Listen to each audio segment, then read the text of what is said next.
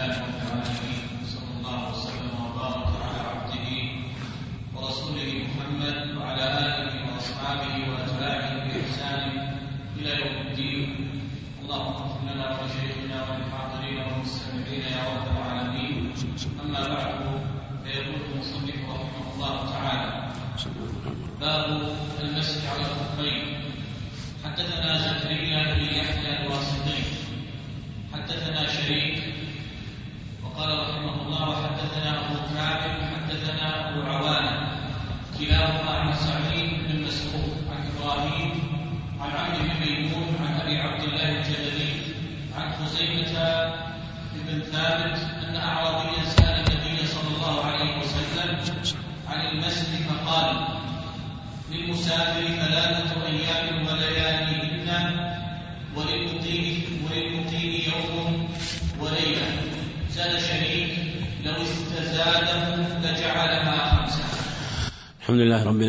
والصلاة والسلام على نبينا محمد وعلى آله وأصحابه وأتباعه بإحسان إلى يوم الدين. أيضا ننبه إلى ما تقدم في درس أمس في ما الحديث الذي قبل هذا الذي رواه الصنابحي عبد الله بن يسار عبد الله الصنابحي وذكرت فيه خلاف. هو الذي يظهر والله أعلم في, في هذا ما اختاره جمع من أهل العلم كما تقدم الإشارة إليه أن الصنابحي أنهم عدة أسماء ومنهم عبد الله الصنابحي هذا الذي روى عنه عطاء بن يسار عطاء بن يسار فهذا هو عبد الله الصنابحي ومنهم الثاني الذي هو عبد الرحمن بن عسيلة الصنابحي الذي روى عنه أبو الخير يزيد بن مرثد فهذا رجل آخر. فهذان الأقرى فيهما أنهما لم تثبت لهما صحبة كما قاله أبو حاتم الرازي كما قاله أبو زرعة رحمه الله أنهما لم تثبت لهما صحبة اللي هو الصنابحي هذا. عبد العطاء بن عبد الله الصنابحي وقوله أن رسول الله صلى الله عليه وسلم على هذا يكون حكم حكم مرسل إذا قيل إنه لم تثبت له صحبة. والثالث الذي هو الصنابح بن الأعسر وتقدم الإشارة إليه. الصنابح بن الأعسر وهذا له صح وهذا صحابي له رواية في المسند. هذا صحابي له رواية في المسند وحديث إني فرطكم على الحوض فلا تقتتلن بعدي. هذا لا يقال فيه الصنابحي ومن نسبه بلفظ النسبة فإنه قد وهم وأن اسم الصنابح بالأعسر هذا هو الأقرب كما تقدم. كما قال أبو, أبو حاتم الرازي رحمه الله. وأيضا ينبه إلى تقدم حديث أنه عليه الصلاة والسلام يتوضأ بالمد ويغتسل بالصاع وأنه اختلفت وجاءت حديث في هذا الباب وأن وضوءه بالمد وأن غسله بالصاع إلى خمسة أمداد. جاء في رواية في مسلم حديث عائشة أنه عليه الصلاة والسلام أنها كانت تغتسل هي والنبي عليه الصلاة والسلام من إناء يسع ثلاثة أمداد. ثلاثة أمداد. وهذا الظاهر أن المراد بالأمداد ثلاثة أعصر فيفسر الفرق. وأنهم يغتسلون بإناء يسع ثلاثة أعصر وأطلقت عليه عليه على على الصاع المد.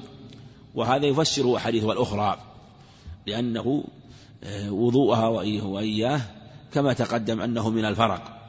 وجاء في حديث أيضا رواه أحمد وأبو داود أنه عليه الصلاة أنه عليه الصلاة والسلام كان من حديث أنس يغتسل يتوضأ برطلين ويغتسل بالصاع يتوضأ برطلين. والرطلان مد ونصف مد ونصف مد لأن المد يعادل رطل وثلث رطل رطل وثلث رطل فيكون أربعة أثلاث أربعة أثلاث من الرطل.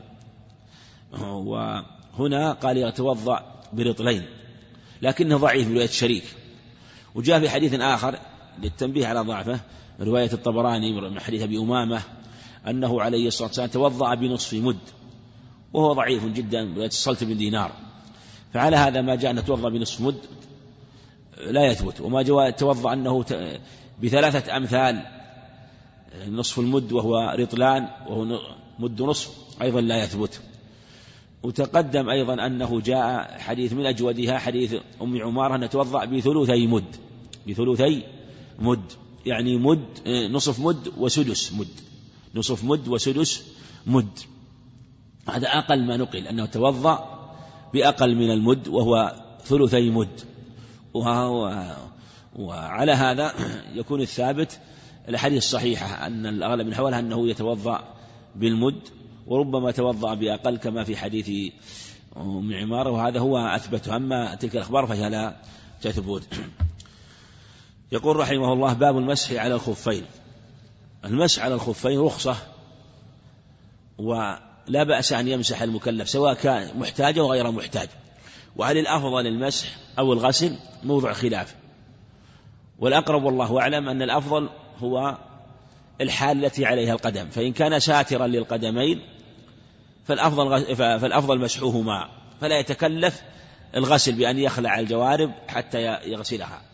وإن كان قدماه مكشوفتين فالأفضل مسحوهما فلا فالأفضل غسلهما فلا يتكلف اللبس لأجل أن يمسح.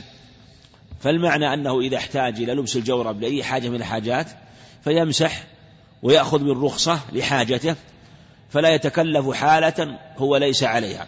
وذلك أنه في حال احتياجه لللبس يشرع له الترخص ويكون أفضل وإن كان أيسر لأن الله يحب أن يؤخذ برخصه كما يحب أن تؤتى عزائمه جاء هذا المعنى ابن عباس وحديث ابن عمر. فهذا هو الأفضل والأكمل وهو الأخذ بالرخصة بلا تكلف. وأحاديث مسح الخفين كثيرة جدا كثيرة. ذكر المصنف رحمه الله هذا الحديث. قال حدثنا زكريا آه، بن يحيى. هذا تقدم معنا زكريا بن يحيى في سند متقدم وزكريا هذا هو بن يحيى بن صبيح وهو الواسطي وهو الواسطي وليس من رجال الستة إنما من خارج الستة وقد وثقه ابن حبان قال إنه ثقة إنه متقن إنه ثقة متقن. وبالجملة توثيق ابن حبان كما نعلم لا يرتقي إلى الدرجة التي تجعله متينا في الرواية إن كان لم يوثقه إلا ابن حبان. وهذا الحديث آه، له طرق أخرى وله شواهد آه، فهو آه، هذا السند من باب يعني الحسن لغيره وذلك أنه فيه علة أخرى أيضا كما سيأتي لكن بشواهده أقل الأحوال يكون حسن لغيره. يقول نعم حدثنا شريك شريك بن عبد الله النخعي. حاء قال وحدثنا أبو كامل وفضيل بن حسين الجحدري تقدم. حدثنا أبو عوان هو الوضاح اليشكري كلاهما عن سعيد بن مسروق. آه هذا هو الثوري والد سفيان وعمر. سفيان بن سعيد الثوري وعمر بن سعيد الثوري وكلاهما ثقة لكن سفيان أجلهما وأعلمهما. عن إبراهيم هذا هو بن يزيد التيمي. إبراهيم هو بن يزيد التيمي. عن عمرو بن ميمون هذا هو الأودي مخضرم ثقة رحمه الله. وله قصة معروفة في القردة التي رجمت رجا التي رجمت في الجاهلية حينما ذكر البخاري القصة مختصرة ورواها غيره مطولة وأنه قال رأيت آه، قردا وقردة رجمهما القردة رجمه القردة. ويقول إنه شهد هذا.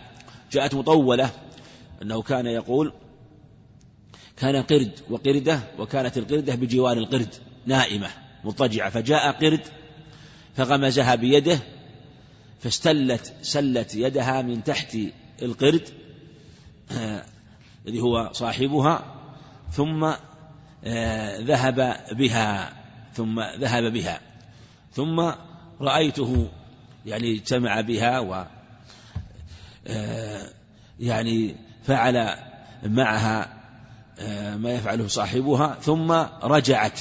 القردة وأدخلت يدها وهو نائم. فاشتم رائحتها هذا القرد فأنكر فأنكرها. آه، فقام يصيح القرد. يصيح بأصوات لا يفقهها فاجتمعت قردة كثيرة. فجعلت تصدر أصوات فيما بينها. ثم جاءوا بذاك القرد. وجاءوا بهذه القردة فوضعوهما في الوسط. ثم أحاطوا بهم فجعلوا يرجمون القرد والقردة فرجمت معهم حتى قتلوهما أقاموا حد الرجم عليهما. وهذه القصة أنكرها بعضهم لكنها ثابتة فيما جزم بها البخاري رحمه الله. قال بعضهم لعلهم من نسل آه، القردة الذين مسخوا لكن الله لم يجعل لمسخ النسل. وقد يكون هذا من العبرة والعظة لأن الحيوانات تدرك شيئا من هذا وعندها غيرة. الحيوانات عندها غيره وقد يكون هذا ليس من باب أنها أنها كانت يعني متعبدة بشيء لا إنما أمر ألهمت إياه لأن الحيوانات بعضها عندها غيره. وقد ذكر أبو عبيدة معمر المثنى في كتاب الخيل قصص من هذا وذكروا أن آه، حصان أرادوا أن ينزوه على أمه على أمه على فرس فجاءوا به إليه فأبى. أن ينزو عليها أبى. فعندما خدعوه وجللوها بكساء جللوا الفرس بكساء حتى لا يعرفها. ثم نزى عليها. فلما نزى عليها وفرغ علم أنها أمه فأدخل رأسه من بين آه، يديه ثم قطع ذكره من الأصل غرموله من الأصل فرمى به فرمى به. وأيضا ذكروا شيئا منها وقد تكون هذه من الوقائع التي تقع بين الحيوانات مما يقع فيها الغيرة وهذا يبين أن بعض الحيوانات قد تكون أفضل من بني الإنسان يكون عند غيره وبعض, وبعض بني الإنسان لا غيرة عنده منعدم الغيرة في في أهله وفي قرابته. وهذا ظاهر في بلاد الغرب لما هم عليه من الكفر والضلال. يقول رحمه الله عن عم ميمون بن أودي وهو مخضرم ثقة عابد رحمه الله من رجال جماعة عن أبي عبد الله الجدلي. ثقة رواه أبو داود والترمذي والنسائي. واختلف عن خزيم ثابت.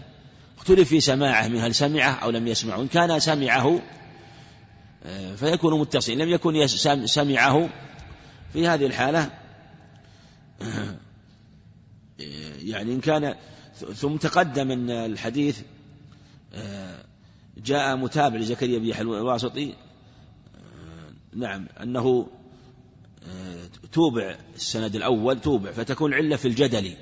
فإن ثبت سماعه يكون إسناده صحيح وإن لم يثبت سماعه يكون إسناده حسن بشواهده الكثيرة في هذا الباب. وهذا الحديث له شواهد من حديث علي رضي الله عنه ومن حديث عوف بن مالك حديث علي في صحيح مسلم حديث عوف مالك في مسند أحمد وأحاديث أخرى في هذا الباب. عن خزيمة بن ثابت الأنصاري صحابي جليل توفي سنة سبع وثلاثين قتل بصفير رضي الله عنه وهو المشهور بذي الشهادتين. والنبي عليه الصلاة والسلام أجاز شهادته وجعل شهادته بشهادة رجلين. في حديث صحيح رواه أبو داود والنسائي لما النبي عليه الصلاة والسلام ابتاع فرسا من أعرابي ثم ذهب لأجل يحضر الثمن ثم جعل الصحابة بعض الصحابة يطوفون بالأعراب يريدون يساوموه على بعيره. لم يعلموا أن النبي عليه الصلاة والسلام اشتراه منه. فجاء عليه الصلاة والسلام فقال الأعرابي إن كنت آه، ابتعت مني. يعني كأنه ينكر. فقال عليه ألم كن ابتعت منك؟ قال والله ما بعتهما فقال من يشهد لك؟ الصحابة رضي الله عنهم يعلمون صدقه عليه الصلاة والسلام لكن لم يحضروا ولا يدرون ماذا يقول لهم عليه الصلاة والسلام لو شهدوا بأمر لم يحضروا فقال خزيمة أنا أشهد يا رسول الله. هو لم يحضر لم يحضر ولم يشهد ولم يعلم أنه باع. قال أنا أشهد يا رسول الله أنه باعك أنك ابتعت منه. قال بما تشهد؟ يقول عليه الصلاة والسلام. قال بتصديقك أنا أصدقه بمعظم من خبر السماء. أو قال بتصديقه فجعل النبي شهادته بشهادة رجلين. وهذا الحديث ثبت معناه صحيح البخاري أن أنه قال وجد آية في سورة الأحزاب وفي آخر الأحزاب عند خزيمة بن ثابت وهو الذي جعل النبي شهادته بشهادة رجلين ولهذا لم يقبل معه شاهدا آخر وأن هذه الآية كتبت في عهد النبي عليه الصلاة والسلام. أن أعرابيا سأل النبي عليه الصلاة والسلام عن المسح يعني مسح الخفين فقال للمسافر ثلاثة أيام للمسافر ثلاثة أيام يعني ثنتين و... أي ثنتين وسبعين ساعة. للمسافر ثلاثة أيام أي ثنتان وسبعون ساعة ثنتان وسبعون ساعة مسحه وليا ولياليهن ثلاثة أيام ولياليهن. ولكل ليلة أربع وعشرون ساعة يوم وليلة وللمقيم يوم وليلة أي أربع وعشرون ساعة. زاد شريك ولسه زادها لجعلها خمسا؟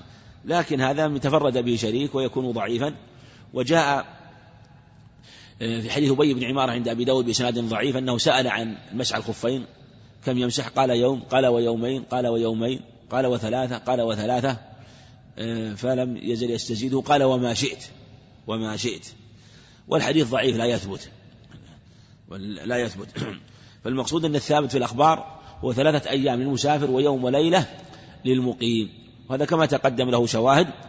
والمسح رخصة ثم المسح على الصحيح يبدأ من الحد من أول مسح بعد الحدث فلو أن إنسان مسح الساعة الثامنة صباحا لبس الجورب الساعة الثامنة توضأ لبس الجورب وقع الحدث الساعة العاشرة ومسح لصلاة الظهر الساعة الثانية عشر.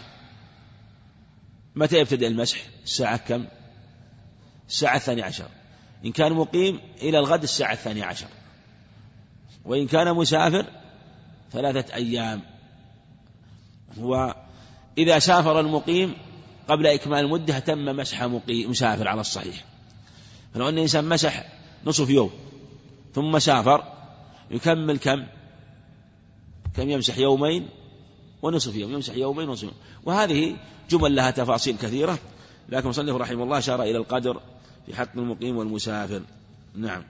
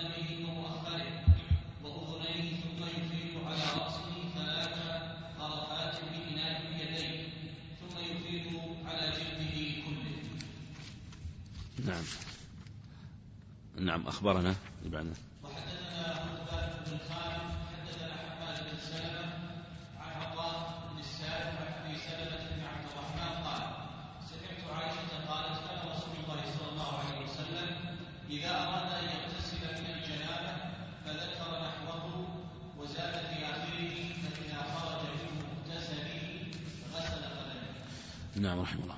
باب الغسل من الجنابة الجنابة سمي جنابة لأن الماء آه، يجانب محله ويخرج أو لأن الجنب يجتنب أمورا لا يجتنبها غيره. يقول حدثنا عبد الأعلى وتقدم بالحماد النرسي وثيقة عبد الرحمن بن الزناد صدوق تغير حفظه كما قال الحافظ لما تقدم بغداد توفي سنة 174 للهجرة. حاء يعني حاء تحول حاء مختصرة يعني تحول من سند إلى سند. يختصرون يقولون حاء وحدثنا يعني تحول من سند إلى سند. قال حدثنا قتيبة. القائل هو الحسن بن سفيان بن سعيد تقدم هذا هو قتيبة بن سعيد بن جميل بن طريف الثقفي أبو رجاء البغلاني رحمه الله. عن مالك بن أنس الإمام المشهور كلاهما اللي هو عبد الرحمن بن زناد ومالك بن أنس. عن هشام بن عروة. ثقة رحمه الله فقيه وأبوه عروة بن الزبير وجده الزبير بن العوام الصحابي الشهير أحد عشر مبشرين بالجنة رضي الله عنه. عن أبيه عروة بن الزبير وثقة فقيه من الثالثة رحمه توفي سنة خمس وأربعين ومائة. عن عائشة رضي الله عنها. عن عائشة عن عائشة رضي الله عنها. عروة بن الزبير توفي سنة 94 سنة 94 وابنه توفي سنة 145 اللي هو هشام. وأما عروة توفي سنة في سنة الفقهاء يسمونها سنة الفقهاء سنة 94 توفي أبو بكر وعبد الرحمن بن الحارث بن هشام وعلي بن الحسين بن علي بن أبي طالب سعيد بن المسيب وجماعة كبار من أئمة الفقه توفوا فيها. وأحد الفقهاء السبعة هو أبو بكر.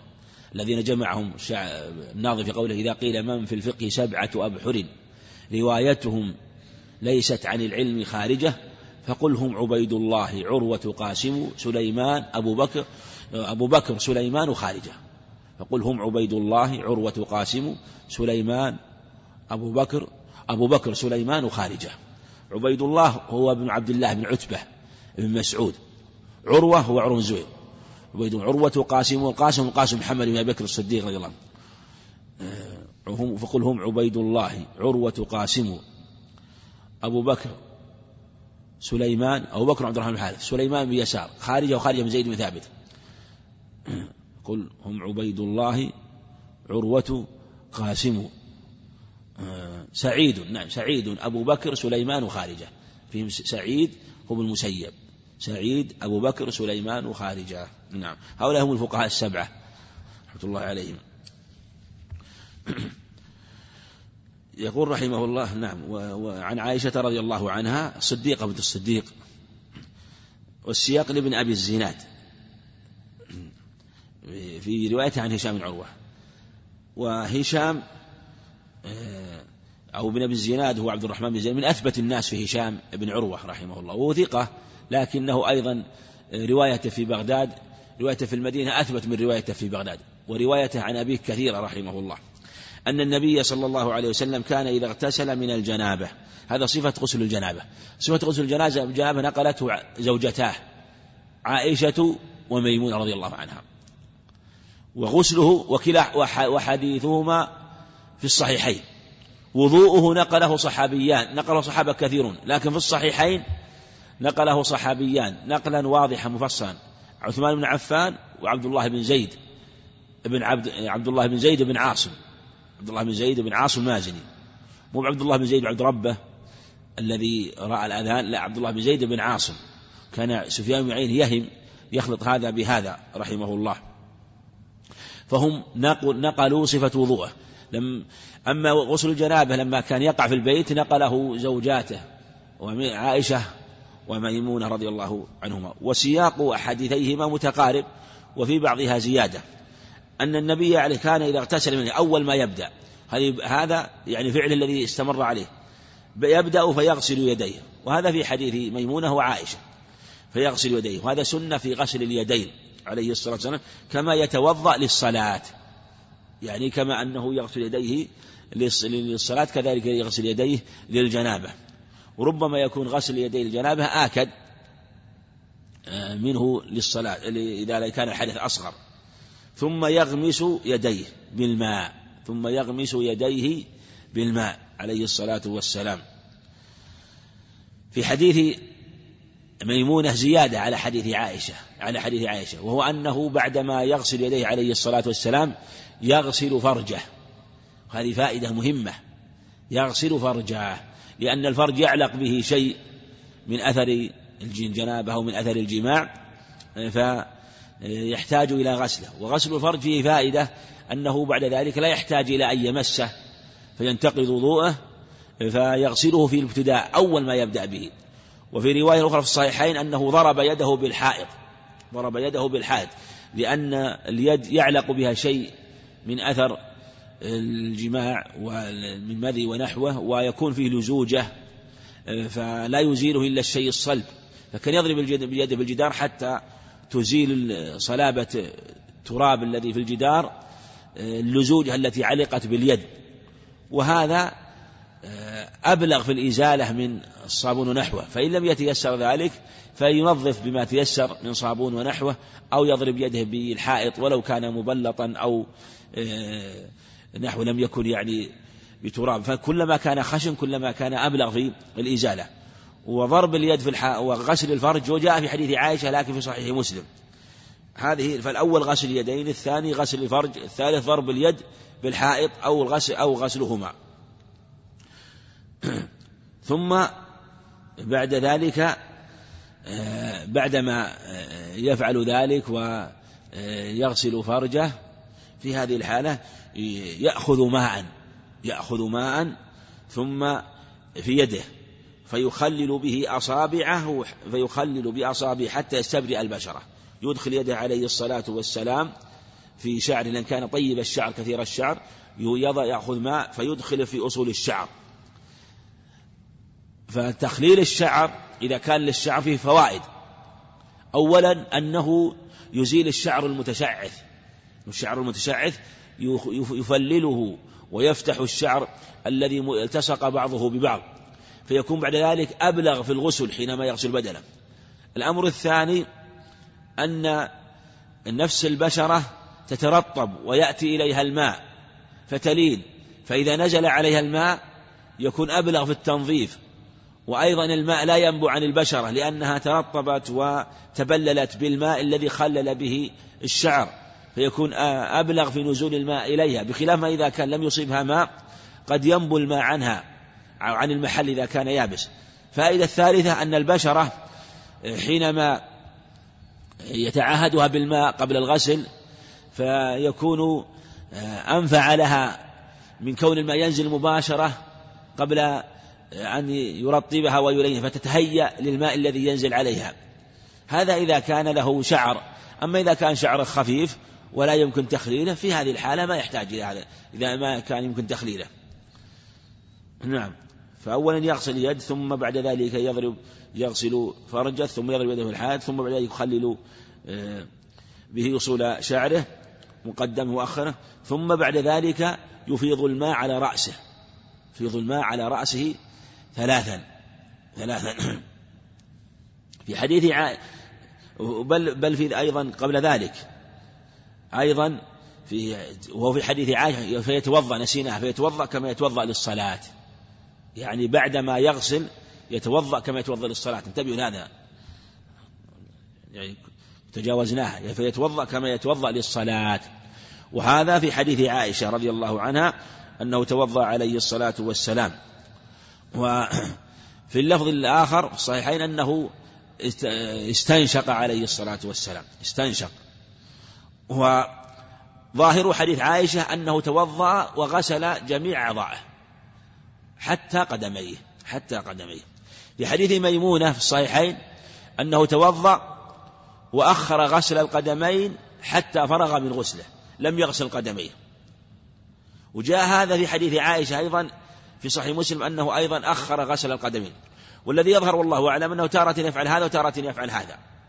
تارة يتوضأ وضوء كامل تارة ربما توضأ إلا قدميه وكأنه والله أعلم لأنه يغتسل في مكان يكون فيه التراب فيعلق الطين برجليه عليه الصلاة والسلام فيريد أحيانا غسل القدمين لأنه لو غسلهما مع الوضوء يحتاج بعد ذلك أن يغسلها لأجل ما علق بها من أثر الطين. فغسلها. وربما قدمها أحيانا وغسلها وغسلها مع بقية الأعضاء. عند النساء أنه توضأ ثلاثا ثلاثا عليه الصلاة والسلام. توضأ ثلاثا ثلاثا. ثم ثم يخلي شعره ثم بعد ذلك يغسل مقدمه ومؤخره وأذنيه. هذه زيادة أذنيه. هذه زيادة في ذكره. الظاهر لم توجد في الصحيحين من هذه هذه تستفاد من رواية الحسن رحمه الله وإسنادها. الثاني إسناد صحيح. كذلك الإسناد الأول وأنه آه، مسح وهذا فيه دلالة على أنه مسح رأسه عليه الصلاة والسلام. قال ومخره وأذنيه. ثم يفيض على رأسه بعد ذلك. أفاض على رأسه بعدما خلل ثلاث إفراغات. وهذا هو المشروع أن يفيض على رأسه ثلاث مرات. وكان عليه الصلاة والسلام يفيض لأجل أنه كثير الشعر ويحتاج الشعر إلى ماء والسنة للمسلم أن يقتدي به عليه الصلاة والسلام فإن لم يكن في له شعر يخلله فيفيض على رأسه ثلاث فإن كان يأخذ الماء بيديه أو من إناء يصب ثلاث مرات. وإن كان يغتسل آه، والماء ينزل عليه فيفعل بمقدار ثلاث مثل أن يمسح مرة ومرة ومرة ثلاث مرات أو ينتظر بمقدر ما, ما بالقدر الذي يصب عليه ويكون قدر ثلاث مرات. ولهذا كان يغترف من إناء عليه الصلاة والسلام بيديه. وآخر ما يفعل ثم يفيض على جلده كله. جلده كله. بعد ذلك يفيض الماء على جلده كله عليه الصلاة والسلام. وهذا يبين أنه لا تكرار في الغسل. ولهذا التكرار في غسل الرأس وفي الوضوء إذا توضأ لا بأس به. أما في غسل البدن فإنه يغسل مرة واحدة. وقال ثم يفيض على جلده كله. وهذا كما تقدم ثبت في حديث عائشة في حديث ميمونة رضي الله عنها في الصحيحين. الطريق الثاني من طريق هدبة بن خالد بن أسود القيسي وثقة من رجال الشيخين. محمد بن سلمة تقدم ثقة رحمه الله إمام وسلم البصري. وعطاء بن السائب صدوق اختلط محمد بن سلمة اختلف في سماعه منه. كثير من الحفاظ قالوا سمع من قبل اختلاط ومنهم من قال سمع من بعد اختلاط وبالجملة الحديث آه، ثابت في الصحيحين وله طرق أخرى. سمعت عن أبي سلمة عبد الرحمن ثقة وأيضا توفي سنة 94 في سنة الفقهاء. قال سمعت عائشة رضي الله عنها قالت كان رسول الله صلى الله عليه وسلم إذا أراد أن يغتسل من الجنابة. هذا يبين أنه يفعل هذا دائما عليه الصلاة فذكر نحو زاد في آخره فإذا خرج مغتسله غسل قدميه. مثل ما تقدم في رواية عن ميمونة وأنه جاء في صحيح مسلم أنه عنها أنه ربما أخر غسل قدميه عليه الصلاة والسلام وأنهما صفتان إذا فعل هذا أو فعل هذا. نعم.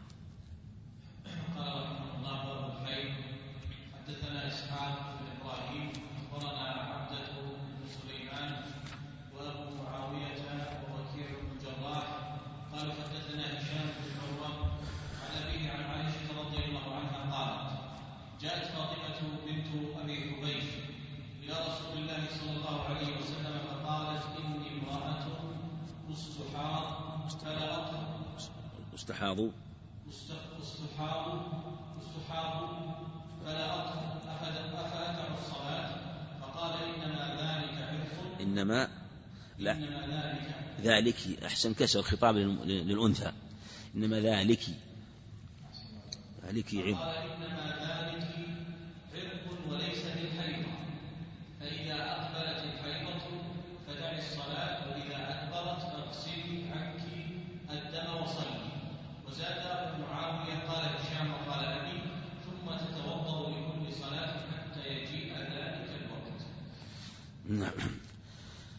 وهذا الحديث متفق عليه عن عائشة رضي الله عنها. يقول المصنف رحمه حدثنا إسحاق بن إبراهيم. هذا هو ابن راهويه الحنظلي الإمام المشهور رحمه الله. توفى سنة ثمانية وثلاثين ومائتين رحمه الله. وهو من رجال الشيخين إمام حافظ كبير وله مسند مطبوع رحمه الله. أنبانا عبده بن سليمان هذا هو الكلابي أبو محمد ثقة ثبت رجال الجماعة. وأبو معاوية أبو معاوية محمد بن خازم. أبو معاوية الضرير من أخص أصحاب الأعمش رحمه الله. وكيع بن الجراح. آه، هو مليح الرؤاسي الإمام المشهور رحمه الله. توفى سنة سبع وتسعين ومائة قالوا حدثنا هشام بن عروة تقدم عن أبيه عروة بن الزبير عن عائشة رضي الله عنها قال جاءت فاطمة بنت أبي حبيش رضي الله عنها إلى رسول الله صلى الله عليه وسلم فقالت إني امرأة أستحاض فلا أطهر. الحيض. نعم فأدعوا الصلاة قال إنما ذلك عرق وليس بالحيضة. فإذا أقبلت حيض الصلاة وإذا أدبرت فاغسل وإذا أدبرت فاغسلي عنك الدم وصلي. الحيض مصدر حاض حاضت المرأة تحيض حيضا ومحيضا وهو سيلان الدم في أوقات معلومة من أصل الرحم ومنه حاض الوادي إذا سال. والمرأة برحمة الله وحكمته جعل دم الحيض لها جعله لها أوقاتا معلومة يخرج منها. إذا بلغت السن المعتاد الذي تحيض له النساء حاضت فيه المرأة. فإذا حبلت المرأة حملت فبرحمة الله وحكمته ينقطع الحيض غالبا. ينقطع الحيض ويصرفه الله سبحانه وتعالى ويجعله غذاء للجنين. ثم ما فضل منه يجتمع. ثم إذا ولدت تنفست. فخرج ما فضل عن غذاء الجنين. ويختلف النساء في هذا في مدة نفاسهن بحسب البلد والعادة وما يجريه الله سبحانه وتعالى من هذا الغذاء لهذا الجنين. فإذا أرضعت المرأة فإنها ينقطع الحيض غالبا وينصرف الدم ويتحول برحمة الله وحكمته إلى لبن يكون غذاء للطفل أو للجنين بعد ولادته ويتغذى منه. فإذا خلت المرأة من الحبل والرضاع فإنه ينزل بها ويخرج معها دم الحيض إذا كانت في سن يحيض مثلها. وإذا أيست أو امتد بها الزمن فإن الحيض ينقطع غالبا لكنه يختلف. وما دام الدم ينزل معها على الوجه المعتاد فهي حائض ولو جاوزت الخمسين على الصحيح ولو جاوزت الستين. وجد في هذا الزمن نساء بلغت السبعين ولا زال الحيض يمشي يجري معها. والأصل أن ما يكون من الماء يجري من المرأة أنه حيض. ولا يقول دم فساد بل هو حيض. ومسائل الحيض كما يقال بحر لا ساحل له. ومن سمع مسائل النساء في هذا تبين له ذلك. لكن الأدلة جاءت كالأصول في هذا الباب تبين الأحكام. فمن أخذ بالأصول ولزمها وأخذ بما ذكره العلم في هذا الباب فإنه تتبين له غالب المسائل وقد تشكل بعض المسائل لكن يجتهد طالب الحق في مثل هذا وينظر وللفقهاء في هذا كلام كثير كثير منه لا آثارة عليه ولا دليل عليه وكما تقدم أن أصوله أخبار معلومة في هذا الباب من هذا هذا الحديث الذي ذكره المصنف رحمه الله في المستحاضة قالت إني امرأة مستحاض فلا أطهر وهو جريان الدم من غير العرق من غير مجراه المعتاد وهو أصل الرحم من عرق يقال له العاذل وهو عرق عاند يعني كأنه عاند وخالف الطريقة. التي تحيض لها المرأة وهو يكون في فم الرحم ودم الحيض يكون في أصل الرحم والاستحاضة دم فساد وهو نقص بخلاف الحيض فإنه دم طبيعة وجبلة وعدمه نقص وجود الاستحاضة هي النقص آه، فيما يتعلق بالمرأة ولهذا هو دم فساد ولا يأخذ حكم الحيض. فلا أطهر أفأدع الصلاة؟ لأنه يشبه دم الحيض ويجري من المكان الذي يجري يخرج من المخرج الذي يخرج منه دم حيض. فقال عليه الصلاة والسلام إنما ذلك يعني هذا الذي يجري منك عرق. يعني عرق انفجر أو انقطع. وليس آه، دما معتادا. يعني مثل عرق أي عرق من العروق. وليس بالحيضة التي تحيض لها النساء. في أيام حيضهن ثم ينقطع عنهن إما بالجفاف أو برؤية الماء الأبيض بحسب عادات النساء. فإذا أقبلت الحيضة إذا أقبلت الحيضة يعني قيل أقبل جاء وقتها وقيل أقبلت أي بصفتها. وهذا له تفصيل تارة تقبل يعني بوقتها إذا كانت معتادة. أو أقبلت بصفتها إذا كانت مميزة. فدع الصلاة لأنه دم حيض. ولا تترك الصلاة ولو كان الدم يجري إذا كان دم استحاضة لأن دم الحيض له إقبال وإدبار. وإذا أدبرت أي أدبر دم الحيض وهو إما أدبر وقته المعتاد إذا كانت معتادة أو أدبر يعني ذهبت صفات دم الحيض بلونه ورائحته أو ذهبت الأيام التي آه، تحيضتها إذا كانت ليس لها عادة ولا تمييز. فاغسلي عنك الدم.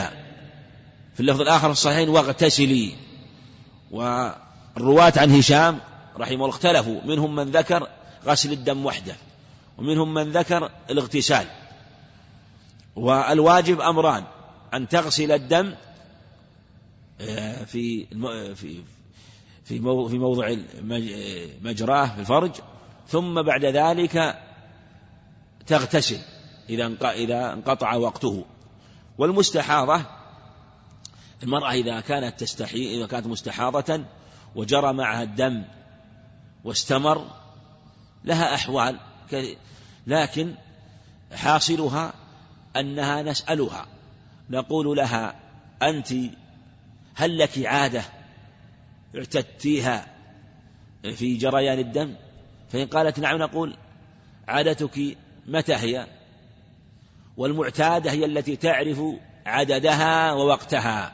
تعرف عدد الأيام وتعرف زمانها. تقول مثلا أنا يأتيني الحيض في أول الشهر. إلى اليوم السادس من الشهر. لكنه في هذا الشهر استمر معي ولم ينقطع. إيش نقول لها؟ ارجعي إلى ماذا؟ إلى العادة. عادتها ما هي؟ من أول الشهر. فتمكث أول من أول الشهر إلى ستة أيام ما دام عادتها. طيب مضت ستة أيام والدم يجري على لونه نقول لا تلتفت إليه. تغتسل وتصلي. والدم الذي يجري معها تحاول أن تستثفر وأن تعصبه وأن تضع له شيء يمنع جريانه من شيء مما يستعمله النساء من أنواع الفوط ونحوها إذا أمكن ذلك. ثم بعد ذلك آه، تغتسل وتصلي. حكم الطاهرات في معاشرة زوجها لها وفي صيامها وفي صلاتها. ثم بعد ذلك آه، لا أحكام فيما يتعلق بالوضوء هل تتوضأ لكل صلاة كما هو قول الجمهور تتوضأ في الوقت أو آه، لا تتوضأ لأن دم الاستحاضة لا ينقض الوضوء كما هو قول مالك وجماعة. وقول الجمهور هو الأقرب كما جاءت إليك الأخبار. الحال الثاني إذا قالت أنا ليس لي عادة ما أو لها عادة لكن نسيتها نسألها نقول الدم اللي يجري معك هل هو لون واحد أو متميز؟ فإن قالت لا إنه متميز. أول ما أتى بعضه خمسة أيام منه أسود منتن وبقية الأيام أحمر أو أصفر. ماذا يكون حيضها؟ حيضها وش يكون؟ يكون خمسة أيام الذي يكون على هذا اللون. شو يسمي شو يسمي هذه؟ مميزة. ما عندها عادة. أو لها عادة لكن نسيتها. نقول ترجعين إلى التمييز. فهل فالحيض هو الأيام التي كنت تميزينها ثم بعد ذلك تغتسل وتعصب محل جريان الدم وتصلي مثل ما تقدم في المعتادة. الثالث من النساء الدم يجري معها. قلنا هل لك عادة قالت ليس لي عادة أو نسيتها. هل هو تمي... الدم عندك عندك متميز؟ قالت كله أحمر أو كله أسود أو كله أصفر. ما في التمييز. هذه يسميها الفقهاء متحيرة.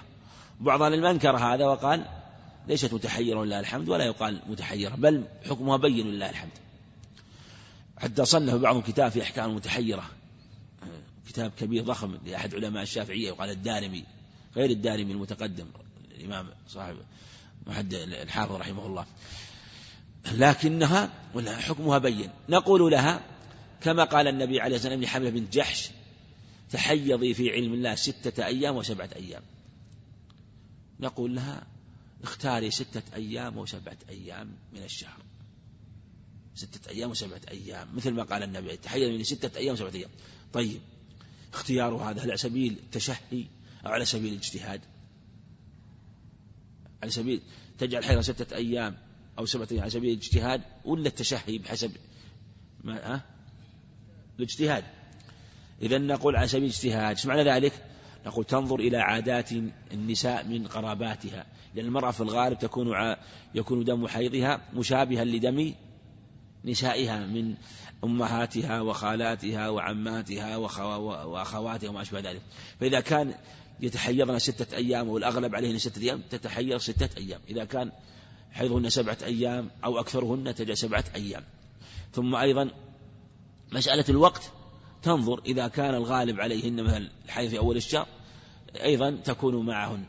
وإن اضطرب عليه الأمر تختار. ستة أيام من أول الشهر أو من وسطه أو من ثم بعد ذلك تقعد هذه الأيام ثم وتطهر ثلاثا وعشرين يوما أو أربعة وعشرين يوما. هذه أحكام متعلقة بالاستحاضة. متعلقة بالاستحاضة. جاء في رواية فاطمة أبي حبيش اختلف فيه هل هي مميزة ولا معتادة؟ لأن قوله فإذا أقبلت هل هو الإقبال للوقت؟ وقتها يعني أنها معتادة تعرف عادتها. أو أقبلت أقبل تمييز. جاء في رواية أبي داود النسائي بسناد جيد. أن النبي عليه الصلاة والسلام قال لها إن دم الحيض أسود يعرف. أسود معنى يعرف؟ من العرف. والعرف وشو نعم الرائحة العرف والرائحة. يعني له عرف. كأنها والله أعلم مميزة. والأظهر والله وقد يظهر والله أعلم أنها مميزة ولها عادة. مميزة ولها عادة. قد تكون مميزة لها عادة في أول الشهر وهي تعرف عادتها من أول الشهر. ستة أيام. وهذه الستة أيام هي دم الحيض الذي هو يكون أسودا أو منتن أو له يعني يكون إلى صفة دم الحيض. وهذا في الغالب في الغالب آه، إذا كان لها عادة في الغالب أنه يكون على صفات دم الحيض كما في الرواية الأخرى. زاد أبو معاوية قال هشام وقال أبي هو عروة بن زبير ثم تتوضأ. وهذا مرفوع. ثم تتوضأ لكل صلاة حتى يجي ذلك الوقت. هذه رواها البخاري دون مسلم ومسلم حذفها عمدا كأنه علها. وبعضهم قال إنها مدرجة من كلام عروة والصواب أنها مرفوعة. لأنه في نفس الحديث قال ثم تتوضأ لكل صلاة. يعني في ثم في الحديث في نفس رواية البخاري ثم توضأ لكل صلاة. ثم توضأ لكل صلاة. ولا يمكن يقول عروة بهذا الخطاب إلا من النبي عليه الصلاة والسلام أنه قال أنه قال بذلك وأنه أمرها بذلك.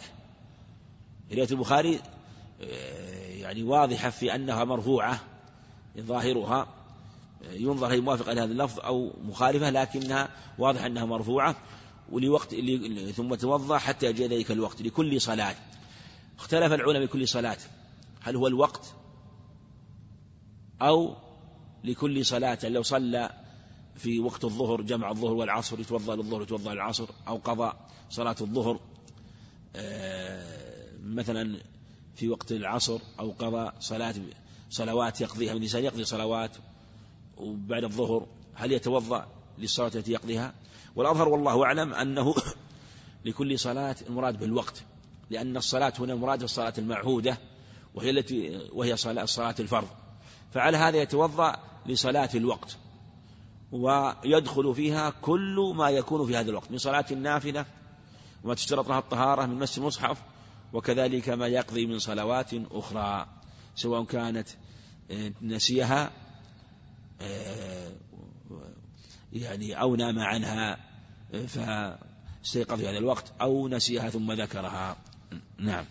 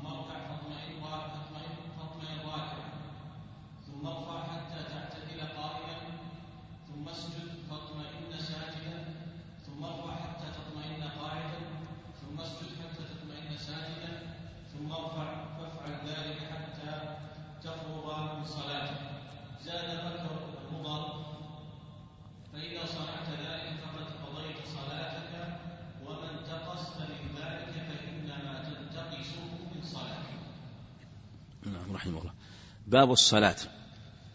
صنع رحمه الله لما ذكر أخبار تتعلق بالطهارة أخبار مختصرة كان يناسب أن يذكر الصلاة لأن الطهارة شرط للصلاة وتقديمها من باب تقديم الشرط قبل مشروطه فهي شرط للصلاة. وذكر هذا الحديث وحديث ما مشهور لكن الرواية المشهور من أبي هريرة والمصنف ذكر حديث رفاعة بن رافع كما سيأتي. حدثنا قتيبة بن سعيد حدث الليث بن سعد وكلاهما تقدم وكلاهما إمام. وبكر بن مضر هذا هو المعافري المصري ثقة من رجال الشيخين. وصدوق ويقول في التقريب صدوق عابد رحمه الله إمام جامعها.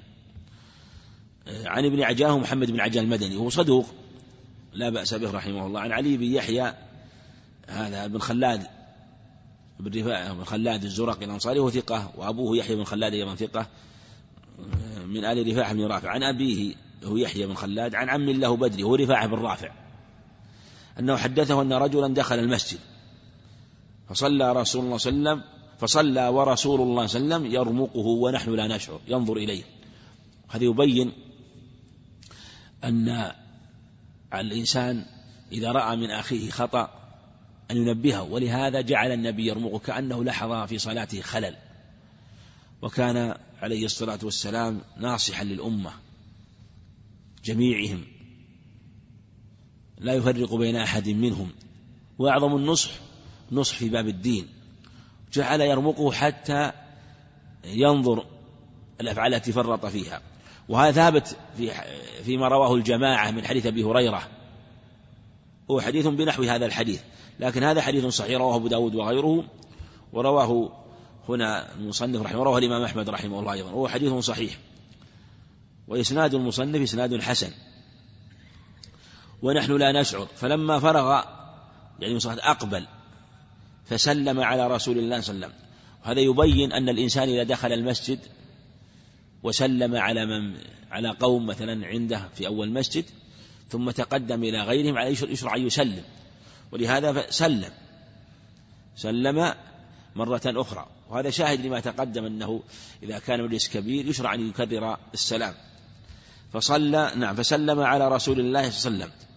وهو محتمل أنه سلم عموما وسلم خصوصا على النبي عليه الصلاة والسلام. أو سلم عليهم وخصه بذلك قال السلام عليكم يا رسول الله. وإذا رد واحد أجزأ عن الجميع. فقال له رسول ارجع. فصل فإنك لم تصل. وهذا في دلالة على أن من فوت شيئا واجب في الصلاة ركنا من أركان صلاته لا تصح. قال فصل فإنك لم تصل.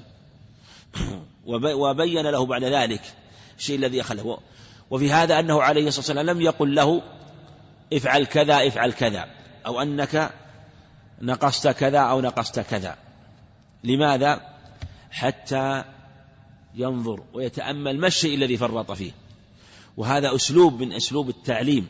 حسن. حينما يخطئ إنسان في أمر من الأمور وتقول له الذي أخطأت فيه كذا وكذا فائدة بلا شك. لكن حينما يقول علمني فتقول لا أريد أنك أنت تنتبه إلى الخطأ. راجع نفسك. إيش يكون هذا؟ أبلغ أليس أبلغ؟ يتأمل ينتبه ما الذي أخطأ فيه. ويكون أيضا أثبت في ذهنه وفي قلبه. بخلاف ما لو علم مباشرة قد لا يحفل بالفائدة. لكن حينما يجعله موضع التساؤل ما الذي أنت وهذا أسلوب عظيم وهو يتبع كثير من المربين والنبي عليه الصلاة والسلام قد دله عليه أو استعمله مع هذا الرجل فأمره أن يرجع. فجعل يصلي لا شك أن يتأمل ما الشيء الذي فرط فيه. ففعل هذا ثلاث مرات كما كما في الصحيح كما في حديث الجماعة عن حديث هريرة. ثم جاء فقال ارجع فصلي. الثانية ثم الثالثة. ثم رجع جاء بأدب جم. فقال والذي بعثك بالحق في اللفظ هنا في اللفظ هنا والذي أكرمك يا رسول الله يعني بالرسالة وهي أعظم الكرم. له عليه الصلاة والسلام. والذي أكرمك يا رسول الله. لقد جهدت. يعني جهد في تعلم واجتهد في تعلم ما جهله لكنه لم يعلمه. فعلمني. وهذا هو وهذا هو السؤال المشروع سؤال العلم سؤال ما ينفع في الدار الآخرة. فعلمني. فقال له عليه الصلاة والسلام إذا قصدت في اللفظ الآخر يعني إذا صليت يعني إذا قصدت هذا يبين أنه لا بد من النية. وقصد الصلاة تريد الصلاة فتوضأ فأحسن الوضوء. في في حديث أبي هريرة فأسبغ الوضوء. وهذا في معنى فأسبغ فأحسن الوضوء. الإسباغ قسمان إسباغ ماذا؟ إسباغ واجب وإسباغ مستحب. الإسباغ الواجب أن تغسل كل عضو غسلة كاملة. الإسباغ المستحب أن تغسل كل عضو ثلاث مرات سوى الرأس والأذنين. وما بينهما بما فوق الواحد من الثلاث هذا بينهما في الفضل. لقد جهدت فعلمني. نعم. أتوظف فتوظف أحسن. ثم استقبل القبلة. استقبال القبلة الشرط عند الاستطاعة والعلم بها. ومن صلى إلى غيره فلا صلاة له. إذا كان في البلد يجب أن يصلي ويجب عليه التوجه إليها. ولا يجوز أن يجتهد إذا كان لا يعرف القبلة في البلد بل يسأل. ولو صلى إلى غير القبلة في البلد فصلاته لا تصح لأنه كما يقال لا اجتهاد مع النص. لكن إذا لم يعلم القبلة في البرية فإنه يسأل أو يجتهد. إذا لم إذا لم يجد من يسأله فإنه يجتهد. فإن غلب على ظن جهة اتبعها. ما غلب على استوت عنده الجهات يصلي إلى أي جهة. ولو تبين له بعد ذلك أنه صلى إلى غير القبلة بعد الفراغ من الصلاة صلاته صحيحة. فكبر. في اللفظ يعني يقول الله أكبر. ثم قوله فكبر الصحيح أنه يقول الله أكبر. وهذا هو الثابت عن النبي عليه الصلاة والسلام. ثبت عند ابن ماجه بإسناد صحيح أنه كان يقول الله أكبر. فلا يجزئ الله الكبير أو الله الأكبر كما قاله بعض الشافعية. ولا يجزئ أن تقول الله الجليل أو سبحان الله أو الحمد لله هكذا. كله لا يجزئ. ليس المقصود مجرد ذكر بنوع من الثناء والتعظيم لا. هذه كلمة لا يقوم غيرها مقامها فالمقام مقام توقيف ولا يجوز تجاوزه ولا تعديه فلا يجزئ إلا الله أكبر. قال عليه الصلاة والسلام حديث علي عند الخمسة تحريمها التكبير. فالدخول فيها يكون بالتكبير والتكبير قول الله أكبر. والله أكبر لا يقوم غيرها مثل الله الأكبر أو الكبير.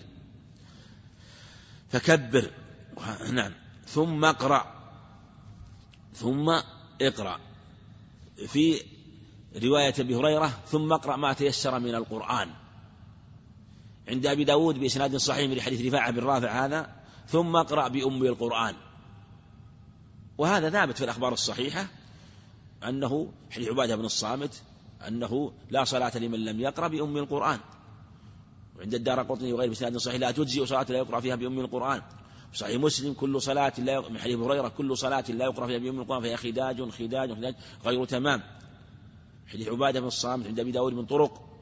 رواه البخاري في الجزء القراءة من حديث عائشة وحديث أنس أنه عليه الصلاة والسلام قال لعلكم تقرؤون خلف إمامكم. قالوا آه، نعم يا رسول الله. قال أو قال لا إلا بأم القرآن. قالوا لا. قال إلا بأم القرآن. إلا بأم القرآن. في حديث عبادة أنهم كانوا يجهرون خلف القرآن.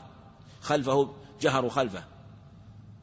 فقال إلا بأم القرآن. يعني أن تجب قراءتها خلف الإمام تجب قراءته في الصلاة. إن كان منفردا وإماما هذا آه، يعني هو الواجب عند أهل العلم. هو أيضا هو عند جماهير العلم ولدالة النصوص. وإن كان مأموما في خلاف الصحيح أن تجب على المأموم سواء في السرية أو الجهرية وقول الشافعية رحمه الله.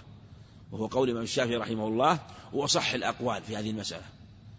ووجوب الفاتحة في كل ركعة. خلافا للمشهور مذهب أحمد رحمه الله أنها لا أنها لا, تجب في الجهرية إنما في السرية. والصواب أنه واجبة في الجهرية كما في السرية وهو الذي دلت عليه الأخبار حديث عبادة وحديث أنس وحديث عائشة.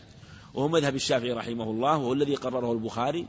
والمسألة فيها كلام كثير معروف لكن هذا هو هو الصواب في هذه المسألة. نعم ثم اقرأ نعم ثم اركع فاطمئن راكعا يعني أنه يجب الاطمئنان. الركوع والركوع معنى أن يضع يديه على ركبتيه ويوتر يجعل يديه كالوتر ويمد ظهره. ثم ثم الاطمئنان بماذا يحصل؟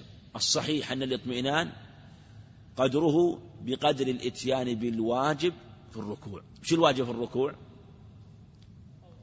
قول سبحان نعم. تسبيحة واحدة. تسبيحة واحدة. قول سبحان ربي العظيم. بس. إذن الاطمئنان لا يحصل إلا بأن تقول سبحان ربي العظيم. الذين يقول لا يجب التسبيح كما هو قول الجمهور يقولون يجزئ أن يضع يديه ويمد ظهره يضع يديه ويسكن ولو لحظة ويرفع. لكن هذا في الحقيقة قد ينافي الطمأنينة. حينما يسكن ثم هذا ينافي الطمأنينة. فالواجب هو بقدر ما يسبح تسبيحة واحدة. ثم ارفع حتى تعتدل قائما. تعتدل قائما. الاعتدال تمام. عند ابن ماجه بإسناد صحيح بل بإسناد على شرطهما حتى تطمئن قائما. وجاء أيضا هذا في رواية عند أحمد معناه وجاء عند أحمد حتى تعود العظام. يعني يعود كل عضو إلى موضعه. حتى تعتدل يعني اعتدال مع اطمئنان. وهي الرواية المتقدمة عند ابن ماجه. وهذا هو الموجود اللي في في الغالب في خبر المسيء صلاته حتى تطمئن كما قال تطمئن راكعا. ثم اسجد حتى تطمئن ساجدا. وهو مثل اطمئنان في السجود. ثم ارفع حتى تطمئن قاعدا. مثل اطمئنانة آه، في القيام وسائر الأركان. تطمئن قاعدا. ثم اسجد حتى تطمئن ساجدا. مثل السجود الأول. ثم ارفع. ثم افعل ذلك حتى تفرغ من صلاتك أي في صلاتك كلها كما في حديث أبي هريرة. في اللفظ الآخر عند أحمد بن حبان ثم افعل ذلك في كل ركعة. في كل ركعة. وهو رواية جيدة. رواية جيدة. في دلالة على أنه تجب قراءة الفاتحة في كل ركعة خلافا لمن قال أنها تجب في ركعة واحدة. الصواب أن هذه الأوامر في كل ركعة. لأنه عليه الصلاة والسلام علمه ركعة قال ثم افعل ذلك في صلاتك كلها. يعني في بقية صلاتك لأنه إذا علمه ركعة علم الحكم في بقية الركعات. وكذلك جاء في الرواية الأخرى في كل ركعة. وهذه أركان لا بد منها في الصلاة. فمن لم يأتي بها فصلاته لا تصح. ولهذا قال النبي عليه الصلاة والسلام ارجع فأعد صلاتك أو فصلي فإنك لم تصل. زاد بكر بن مضر وهو المعافري المصري فإذا صنعت ذلك يعني الذي أمرتك به فقد قضيت صلاتك. لأنك أديت ما أمر ما أمرك الله به. وما انتقصت من ذلك فإنما تنتقصه من صلاتك. بحسب الانتقاص. إن كان انتقاص لفوات به ركن فلا تصح الصلاة. إلا به. ولا بد يعني لا بد من الإتيان به. ما تنجبر الصلاة الإتيان به. وإن كان بواجب فإن أمكن الإتيان به وجب. إن لم يمكن الإتيان به يجبر بسجود سهو. وهذه الرواية عند أبي داود. يعني معناه فإن لا تتم صلاة أحدكم حتى يستقبل القبلة آه، ثم يسبغ الوضوء ثم يستقبل القبلة ثم ذكر له مثل ما في هذا الحديث. وهذا حديث عظيم شرحه أهل العلم وبسطوه وبينوه. والمصنف رحمه الله آه، ذكر هذا الخبر وصدر به كتاب الصلاة لأنه أصل فيها. نعم.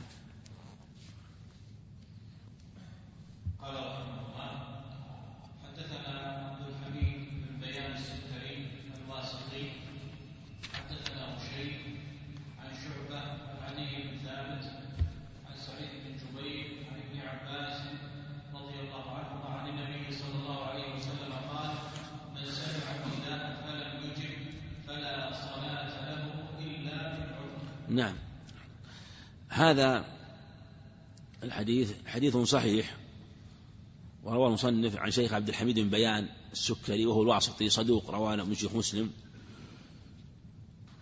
نعم بالنسبة إلى واسط وهي من العراق. حدثنا هشيم وهو هشيم بشير السلمي الواسطي أيضا ثقة رحمه الله إمام بل هو إمام عن شعبة عن شعبة وتقدم أنه هو شعبة أقرار رحمة الله عليه من شعبة بالحجاج وهو ثقة.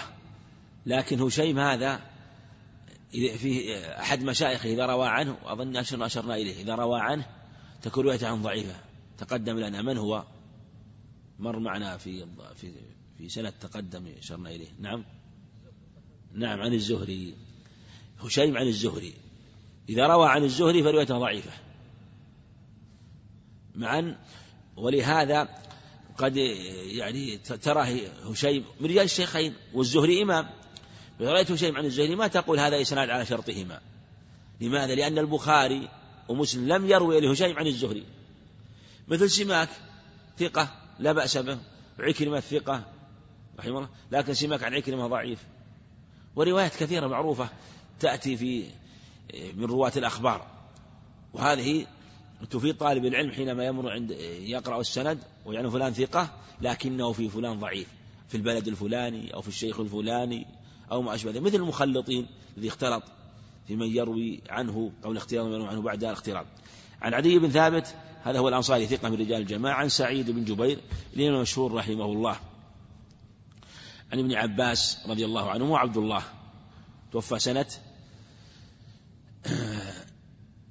ثمان وستين. ثمان وستين عبد الله بن عباس إمام الحبر الحبر البحر رحمه الله. ويسمى حكيم المعضلات. أخوه عبيد الله بن عباس يسمى تيار الفرات. هما أخوان جليلان عظيمان عبد الله بن عباس وعبيد الله بن عباس. وكان إذا جاء إلى المدينة رحمة الله عليهما يوسعهم هذا علما ويوسعهم هذا آه، كرما. رحمة الله عليهم.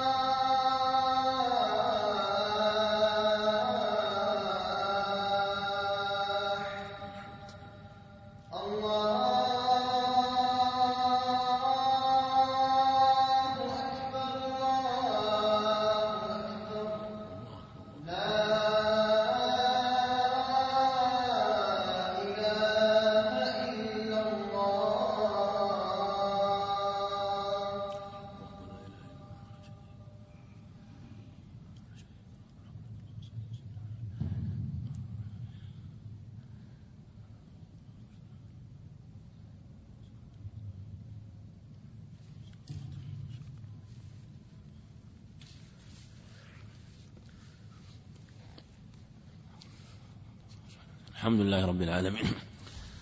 عبد الله بن عباس إمام مشهور ودعا له النبي عليه صحابي مشهور له روايات مشهورة وهو حبر القرآن. ودعا له النبي عليه الصلاة والسلام قال اللهم فقهه ولو اللهم فقهه الدين في رواية عند أحمد بسند صحيح. اللهم فقهه الدين وعلمه التأويل. وأخوه عبيد الله صحابي صغير صحابي صغير أصغر منها. وكان كما يقال آه، إذا جاء الإنسان المدينة ينادي المنادي من أراد الدنيا والآخرة فليأتي دار العباس. يوسعهم عبد الله علما ويوسعهم عبيد الله ضيافة وكرما رضي الله عنهم.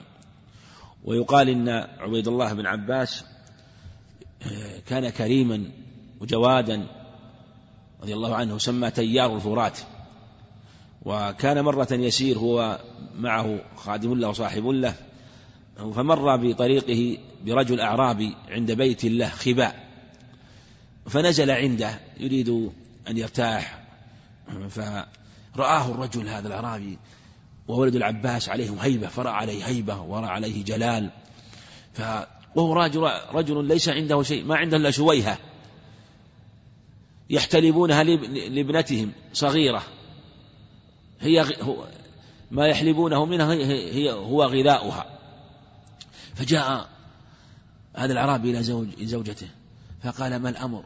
جاء نزل بنا رجل وليس عندنا ضيافة.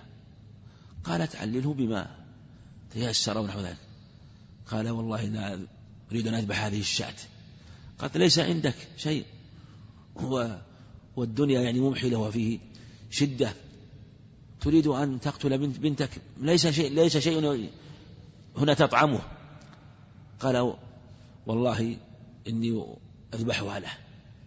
يعني لا صبر لي عن ذلك. فأخذ الشفرة رحمه غفر الله له ورحمه هذا الرجل ما في قلبه من إكرام هذا لفضله وشرفه وجعل يذبح الشاة وكانت البنية نائمة. فكان فقال الرجل وابن عباس عبد الله بن عباس قريب يسمع منه وصاحبه أجارتي لا توقظ البنية إن توقظيها تنتحب علي وتنزع الشفرة من يدي يعني تمنع من ذبح الشاة. قال فسمعه عبيد الله بن عباس ودرى وعلم الواقع والحال. فقدم لهم هذه الضيافة أكرمهم. فلما فرغ وقام وأراد أن يسير قال لي الذي معه كم ويحك؟ كم معك من المال؟ قال معي خمسمائة دينار. قال خذ منها ما تيسر. دناني يعني خمسة دنانير أو أقل تبلغنا في طريقنا وأعطي هذا الرجل ما بقي. قال تعطيه خمسمائة دينار. ذبح لنا شويها لا تساوي خمسة دراهم يعني أقل من نصف دينار. تعطيه خمس من دينار. قال ويحك إنه أكرم منا. إنه أعطانا كل ما يجب أنت تعطيه بعض ما تجد. فأعطاه إياه ثم انصرف رحمه الله. وكان عبد الله بن عباس أيضا كما تقدم إمام وهو بحر وهو حكيم المعذرات يسمى هو حبر القرآن رحمه الله ورضي عنه. هذا الحديث من سمع النداء فلم يجد فلا صلاة من طريق هشيم وهو, مدلس أيضا وثيق لكن مدلس لكن صرح عند الحاكم والبيهقي. وقد تابعه عندهما عند الحاكم والبيهقي آه، عبد الرحمن بن غزوان وهو لا بأس به المعروف بقراد تابعه. هو حديث صحيح وقد رواه ابن ماجه وإسناده صحيح. من سمع النداء يجد فلا صلاة له. زاد أبو داود من طريق أبي جناب الكلبي يحيى بن أبي حية وهو ضعيف مدلس إلا من عذر. قال ومن عذر قال خوف أو مرض وجاء في حديث آخر أيضا رواه الحاكم من حديث أبي موسى الأشعري هذا المعنى هذا المعنى من حديث أبي موسى الأشعري آه، في إجابة النداء وأن من لم فلا صلاة له. وجاء أيضا عند أحمد بسند ضعيف رواية زبان بن فائد عن سالم بن معاذ الجهني عن أبيه أنه عليه الصلاة والسلام قال الجفاء كل الجفاء والكفر والنفاق من يسمع منادي المنادي ينادي حي على الصلاة حي الفلاح ثم لم يوجب فلا صلاة له. كما في هذا اللفظ. وفي اللفظ الآخر من سمع النداء فارغا فلم يجب فلا صلاة له. يعني وهذه في معنى ذاك الحديث الذي إلا من عذر. وهذا في رواية أبي موسى. لكن رواية إلا قالوا من عذر قال خوف المرض وإن لم تثبت ثابتة. من جهة المعنى وفي من جهة المعنى. ثابتة دلت عليها الأدلة. وهذا الخبر الصحيح يدل على وجوب صلاة الجماعة. ويدل أيضا واستدل به جمع من العلم أن من سمع النداء فلم يجب ولا عذر له فإنه لا تصح صلاة صلاته باطلة. هذا اختاره ابن أبي موسى وابن عقيل وشيخ الإسلام رحمه الله في بعض كلامه اختار هذا. قال إن من لم يصلي من لم يجب النداء ولا عذر له فصلاته لا تصح. هذا تشديد. وإن كان القول الأظهر في هذه المسألة وصحة صلاته وأن صلاته الصحيحة لكن الجماعة واجبة. ودلت أدلة على أنه وإن كان آثم فإن الصلاة ليست باطلة وثبت أنه عليه الصلاة والسلام أخبر عن قوم يصلون في بيوتهم ليست بهم علة ولم يأمر بعدة الصلاة لكن شدد في تركهم للصلاة عليه الصلاة والسلام. وأدلة وجوب الجماعة كثيرة كثيرة. من هذا الحديث ومن حديث أبي هريرة في صحيح مسلم في رجل أعمى أنه قال إني رجل أعمى وليس لي قائد إلى يوم أفتجد لي رخصة قال نعم. ثم ندى قال تسمع النداء؟ قال فأجب لا أجد لك رخصة وعند أبي داود أنه ابن أم مكتوم وأنه قال إني رجل أعمى شاسع الدار والمدينة كثيرة الهوام وليس لي قائد يلاومني يعني ليس القائد معي دائما. أفتجد لي رخصة؟ قال لا. فلم يرخص له عليه الصلاة والسلام. فكيف بمن كان غير معذور بهذه الأعذار؟ مع أن هذا محمول على أن هذا الأعمى يعني ممن لا يشق عليه الإتيان إلى المسجد كما هو كثير من العميان. أما إذا شق عليه ذلك أو كان بينه وبين المسجد شيء يحول ففي هذا لا تجب عليه. وأدلة أخرى كثيرة منها حديث لقد هم لقد هممت أن أمر الصلاة تقام ثم انطلق معي برجال حزم من حطب إلى قوم لا يشهدون الصلاة وحرق بعليهم بيوتهم. في اللفظ الآخر لو أن أحدهم يجد عرقا سمينا أو مرماتين حسنتين لو يعلمون ما في صلاة العشاء والفجر لأتوهم ولو حبا قال ولو يجد أحدهم عرقا سمينا وهو العظم الذي فيه اللحم أو مرماتين حسنتين وهما بين ضيل في الشاة لشهدها. يعني لو أعطي أمرا حقيرا من الدنيا لشهد العشاء. وأحاديث في هذا المعنى تدل على وجوب صلاة الجماعة. المقصود أنها واجبة. ويدل على ذلك ما ثبت في الأخبار الصحيحة عنه عليه الصلاة والسلام آه، في في إقامة صلاة الخوف. إقامة صلاة الخوف في حال السفر وفي حال قتال العدو أنها وجبت صلاة الجماعة وأمرها عظيم خاصة في مثل هذا الخبر فالواجب المحافظة عليها وبيان أهميتها والتذكير بها للأهل والأولاد والجيران والأصحاب. نسأله سبحانه وتعالى أن يرشدنا إياكم إلى الصواب والسلام مني وكرمها آمين. وصلى الله وسلم على نبينا محمد.